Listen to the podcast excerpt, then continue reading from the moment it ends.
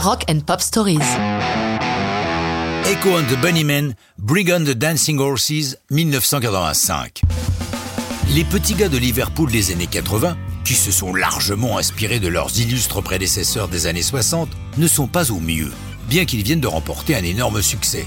Si les rock critiques n'ont pas apprécié leur album Asher and Rain, le public en a fait un succès, porté par le hit The Killing Moon. Echo and the Bunnymen se font même un gros plaisir en reprenant le All You Need Is Love des Beatles lors d'une émission de la BBC. Mais voilà, ils ont beaucoup donné et traversent un passage à vide. L'inspiration ne surgit pas. Et qu'est-ce qu'on fait dans ces cas-là? On sort un greatest hits avec pour appâter le chaland un inédit, ce sera Brigand the Dancing Horses. Ces chevaux qui dansent sous la plume de Ian McCulloch, chanteur et leader des de de Bunnymen, ce sont des statues. Il explique Les gens sont fascinés par des choses qui disent beaucoup d'eux-mêmes. C'est notre façon de prendre conscience de l'art. À quoi ressemblerait une vie sans art? Pour sa sortie, la chanson est accompagnée d'un clip réalisé par Anton Corbijn, le photographe et vidéaste favori de Dépêche Mode.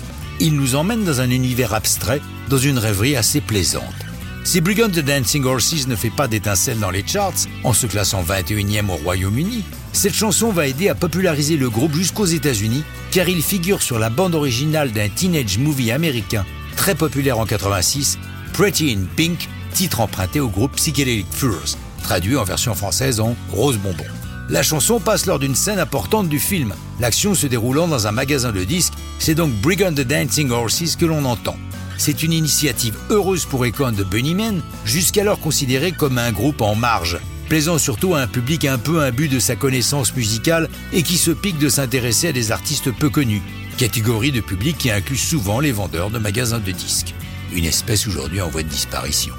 La suite de la carrière des de Bunnymen ils sont un peu découragés, sans aucun enthousiasme. Ils enregistrent un nouveau disque. Ils devraient être heureux. Le légendaire clavier des Doors, Ray Manzarek, fait un featuring amical. Cet album sans titre, fait sans conviction, est publié le 6 juillet 87 et devient leur plus grand succès commercial.